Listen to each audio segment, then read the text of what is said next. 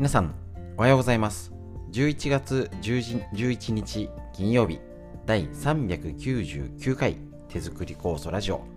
早いですね。今週最後、本日もよろしくお願いします。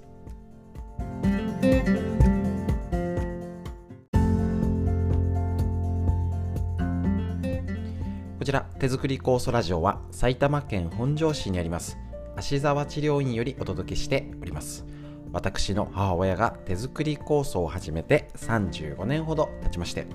家族で酵素を飲み、治療院ということでですね、えーと、酵素の指導、一緒に仕込みましょう会を実施しておりまして、いろんなね勉強会やってたんですけれども、えーと、今、えーと、コロナの影響でお届けの仕方をいろいろ挑戦しておりまして、その一つがこちらラジオ。耳から学べることで、えー、作業しながら、家事しながらね、いろいろできるということで、非常に大変ご好評いただいております。で、えっと、こちらの内容ね、酵素をもう仕込んだり、これから仕込むよって方、もうすでに作っている方がもっと、ね、酵素を活用したり、体元気になるための情報を発信しております。初めての方がこれを聞いたら酵素がわかるという内容にはすいませんなっておりませんので、ぜひ十勝金星社に、えっと、お問い合わせくださいということで、えっと、本日もですね、脳の、あのフリーのお話、脳のこと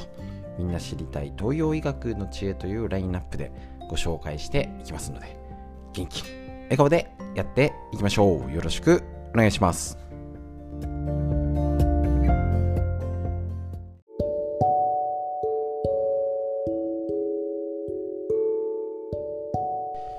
はい、それではフリーでお話しするこちらのコーナーになりまして、ちょっとラジオだからすぐできるというか、えっと今日あ前日になるんですけど、今日の酵素を仕込んだうちの材料をまとめてご紹介みたいな感じで、なかなかこういうのね、たまにはいいかなと。まああの日によっても週によって入れるもの違うんですけれども、うちの場合は全部無農薬野菜、使えないんですよね。全部使えたら理想いいなと思うんですけど、現実、えー、やっぱ同じ時期にそれだけの量を揃えるってのが難しかったり、ね、中にはあのそうやってあの用意できるよって方もいるんですけど、ちょっとうちね、まとめていちにち仕込むときひゃっキロとか仕込んだりするので、ちょっとね、そういういろいろ条件にそぐわず、ね、できたらいいですよね。だけど、あのーまあ、なるべく自分のうちのとか、あと春の酵素でお世話になってる塩原さん家の野菜とかね、なるべくそういうものも利用しつつ、産直のものを使って、だからあの当日に朝取って朝買い出しに行ってるから、酵素会自体は、えっと、買い物とかするの都合があるので午前中できないんですよね。そうなんですよ。今までもずっと午前中やってなかったんですけど、あれ午後からでしたっけみたいな、昔とちょっと時間が違いますのでね、気をつけてください。で、こちら、えっと、バーッと言います。まあ、メモする必要ないと思うんで、適当にね、あの、まあ、今日の、あの時のなので、その時によって、なんかないんですよね、もうね。まあまあ、その辺、あの、これがないよっていうのは、あの、もうそ、ただその、この時、この日に手に入んなかっただけっていうことになりますけども、えっと、ブロッコリー、しいたけ、深谷もやしっていうのが今、あの深谷人気になっちゃってますよね。渋沢一ふっかちゃんの、あのアウトレットでね、深谷もやし、冬瓜、アワビだけキャベツ、レンコン、葉生姜きゅうり、ぶなしめじ、里芋、トマト、いちじく、ゆず、りんご、えのき、梨、みかん、カリフラワー、ビート、キウイ、すだち、かぼちゃ、さつまいも、いんげん、はやとうり、ひらたけ、里芋、かき、ピーマン、大根、人参、菊芋で、穀物セットの十勝金星社のですね、小麦、大豆、玄米、光豆、小豆、金時、高きび、板取りとかですね、よんじゅうぐらいあるのかなですね。もちろんちょっと多少夏野菜っぽいの入っちゃってるんですけど、地のものですねなら使ってたり、あと、えーと、葉のものはあんまり使わないですね。葉の部分っていうんですかね。で、あの自家製野菜のやつは多少は入れてます。ただ基本は根のもの、実のものですね。何でもありっていうより、その辺のね、この感覚が、えっと、分かりづらいんですけど、てなんとなくで言ったら、野菜ろくに果物さんわり、穀物いちわりぐらいの分類でやってますね。結構 な, ないやつあるな、もうね。そうなんですよ。だからちょっとその辺のでなるべくあのもう夏の野菜ももうさすがにね、あったかいから多分あったりとかね、ずらしたりとかがあるんですけど、普通は基本もう使わないですね。でえっ、ー、とまあなえー、とごぼうとか、あと、ね、やっぱにあのニラとか玉ねぎネギとかね、ああいうアクの強いものはなるべく使わないようにしてますね。で、えー、ともっと多分集めようと思えばきっと集められるんでしょうけど、やっぱねこのね埼玉県本庄市はねちょっとね山に近いくせに山のものってすぐないんですよね。やっぱね他の方に聞くと、そのもっと山の木の実とかなんかもっといろいろあいいなって思うんですけど、そこはねあの無理して集めないが基本です。なんかネットで見るとね、なんか数の比べなんかあのー、こっちこんな入れたぞみたいなね、ろくじゅっしゅるいななじゅっしゅるいっていう方ね、まあまあ集められたらいいんでしょうけど、あくまで手軽に家庭で作るってのが第一だと思います。だからあのーいっぺんに作んなきゃいいんですよね。じゅっキロ、本当は理想じゅっキロ作るとしたら、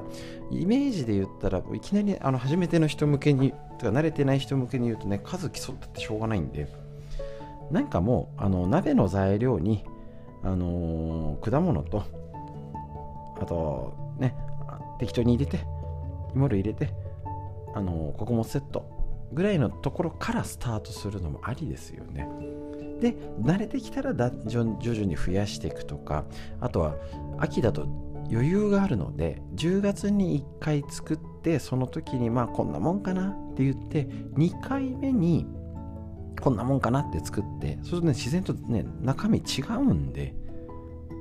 であのー、離れ年が違うとか離れすぎたらダメですけど、えっと作った時期が近ければあのー、できたもの同士混ぜちゃうと種類増えるじゃん。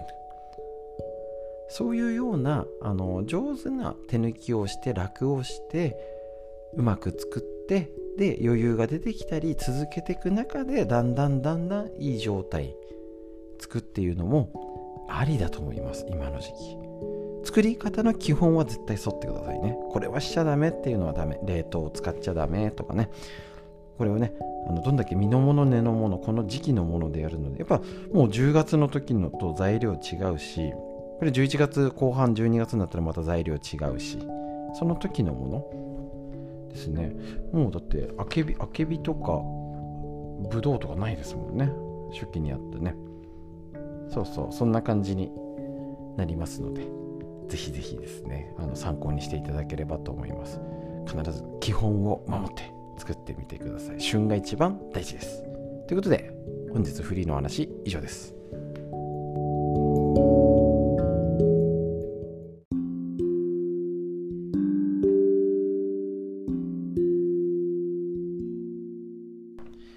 続いて脳を元気にするこちらのコーナー、よんじゅっさいから始める脳の老化を防ぐ習慣、和田秀樹先生のディスカバー継承を参考にぜひね脳を元気にするよんじゅっさいごじゅっさい働き盛りがこれからも元気に働いたり子育て頑張れるように、ろくじゅうななじゅうになってねもうねボケないために早くボケるか早死にするのかね、もう体がくたびれちゃうのか、もう分かれ道がななじゅうと言われておりますので、この和田秀樹先生の本ね、これ脳の若さを保つ方法をぜひ実践して元気に過ごしていきましょう。ということでこちらえっと日常の行動習慣から若さ脳の若さを保つ方法、ケチらず気に入った服を買う、平日はスーツに身を包んでいけばとりあえず OK、 休日はそこらにあるものを着ていればいいや、そんな生活を長く続けてしまう。前のと昨日のと似てますね。おのずとおしゃれ心も失われ、タンスの中のコーディネートアイテムも限られてきてしまいます。そうなんですよね、結構私も苦手でございまして、なんかもう手前の服から取っちゃうような感覚になっております。でもうおしゃれをする年でもないと感じたら、ここでタンスの中を今一度見直してみましょう。するとおしゃれをする年でもなくなったからではなく、おしゃれをする服がないからおしゃれをしなくなってしまった自分に気づくかもしれません。単数をもう一度見直して現状の確認、大事ですね。せっかく気づいたなら早速デパートにでもアパレルショップにでも足を運び、頭の先から爪の先まで意識、自分自身がこれだと思うファッションアイテムを探して買ってくるのです。いいですね。で、今セットアップっていうんですかね、あの上下セットでもうこれ着こなしてってあるんですよね。知ってました？知らなかったんですよ、俺も最近までもうそれ着ましょう、でにさんちゃく買ってずっと着回しましょう、もうそれでいいみたいな。で、えーと、この時に決してけケチってはいけない。本当はこっちの方がいいけどあっちの安い方を買っておこうなんてのは厳禁。お財布の許す限りの贅沢を楽しむのです。こうしてとびきりのお気に入りのを買ってくれば当然身につけたくもなります。身につければどこかおしゃれな場所にも出かけたくなります。あの頃のときめきが蘇って脳も活性化し行動範囲も広がり未知の自分に出会えるはずです。もちろん高価なものっていうんじゃなくても、なんかあんまりちょっと遠慮しちゃったりこんなもんでいっかじゃなくて、欲しいと思ったやつをちゃんと買う、大事ですよね。この、えーと、和田秀樹先生のページでもね、もちろん今ね、あいろんなものの価格が高騰しててっていうのはあるんですけど、まあもうね、貯金ばっかりしてもね、あの墓場まで持ってけませんので、だこんな時だからこそ、あのー、上手に賢く使う。で、使ってる人ほど入ってきますからね。そういう原則あるらしいんで、やっぱりね、あのー余分あの浪費しろじゃないんですね。必要なものをちゃんと買って、あとはあじゃあ、 あの誰々と友達ととか旅行行こうかなとか、その楽しむためのお金の上手な使い道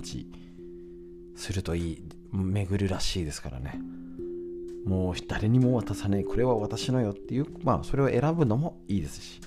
みんなで楽しんで巡り巡る循環するっていうのもいいと思います。ぜひぜひえっと、ファッションっていうんじゃなくても、なんかね、こういうのいいな、着て出かけようとかですね、あの言ってますけど、ちょっとね、おしゃれなレストラン行くとか、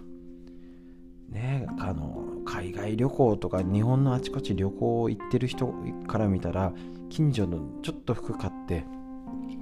ね、美味しいとこでランチ食べるぐらいは、ね、全然あの大してかかんないですから、ね、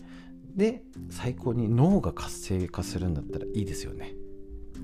ぜひああの無理しなくてもいい。あじゃあ私はこっちが好き、こっちにお金をかけようでもいいですけど、上手に賢く生活していきましょう。脳の話以上です。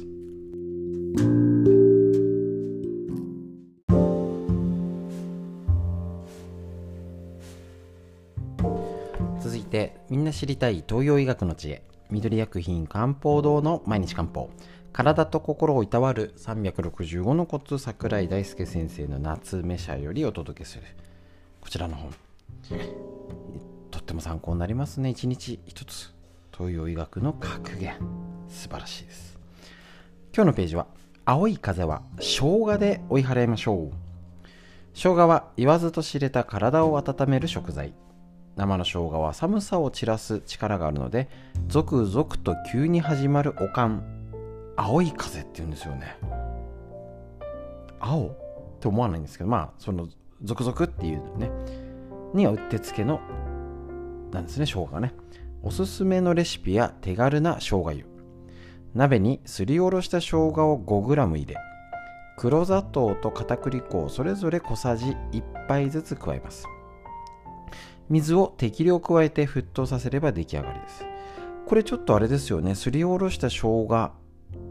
と、えーと、ちょっと軽く温めてから、ふね、沸騰させてから、ね、少し冷ましてから酵素を足すのもありですよね。熱湯に酵素はダメですけどね、ちょっと少し冷ましてから酵素を足して飲むのもいいかもしれないですね。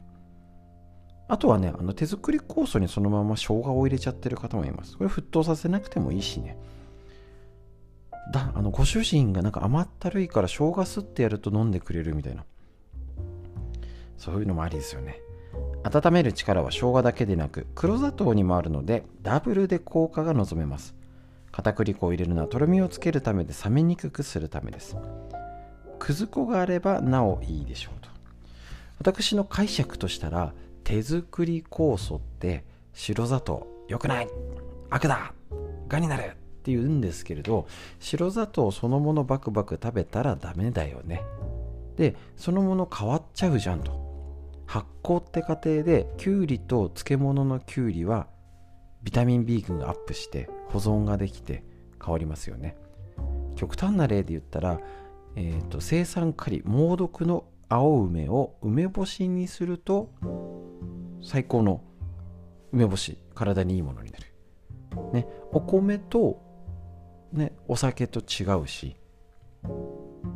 ね、あの大豆と味噌も違うじゃないですか。全然別物に変わるってのが発酵だと思うので、白砂糖を使ってあれだけたくさんミネラルだ、栄養、いろんな野菜やらエキスやら、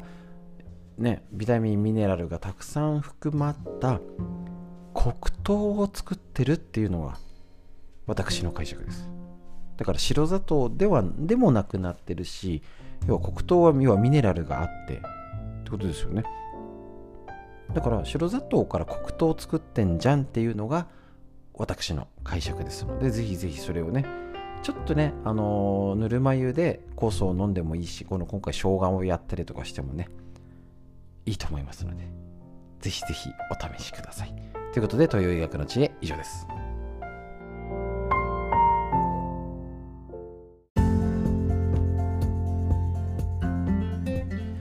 はい、ということでいかがでしたでしょうか。いっしゅうかんが早いあっという間に終わっていった、あっという間にいちにち終わって、あっという間にいちねん終わっちゃいますね。早い早いです。一日一日を大切に生きていきましょう。で、えっと深呼吸をしっかり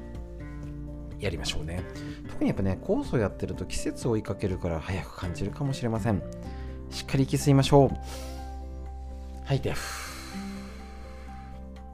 背中を回して丸まっちゃいますよ。上を見て空を見上げて、随分変わりましたね。今の空、秋の空、これからは冬の空になっていきます。はい、息吸って吐いて、素敵な一日が始まりました。皆さんにとってより良い一日になりますように。本日も最後までお聞きくださいましてありがとうございました。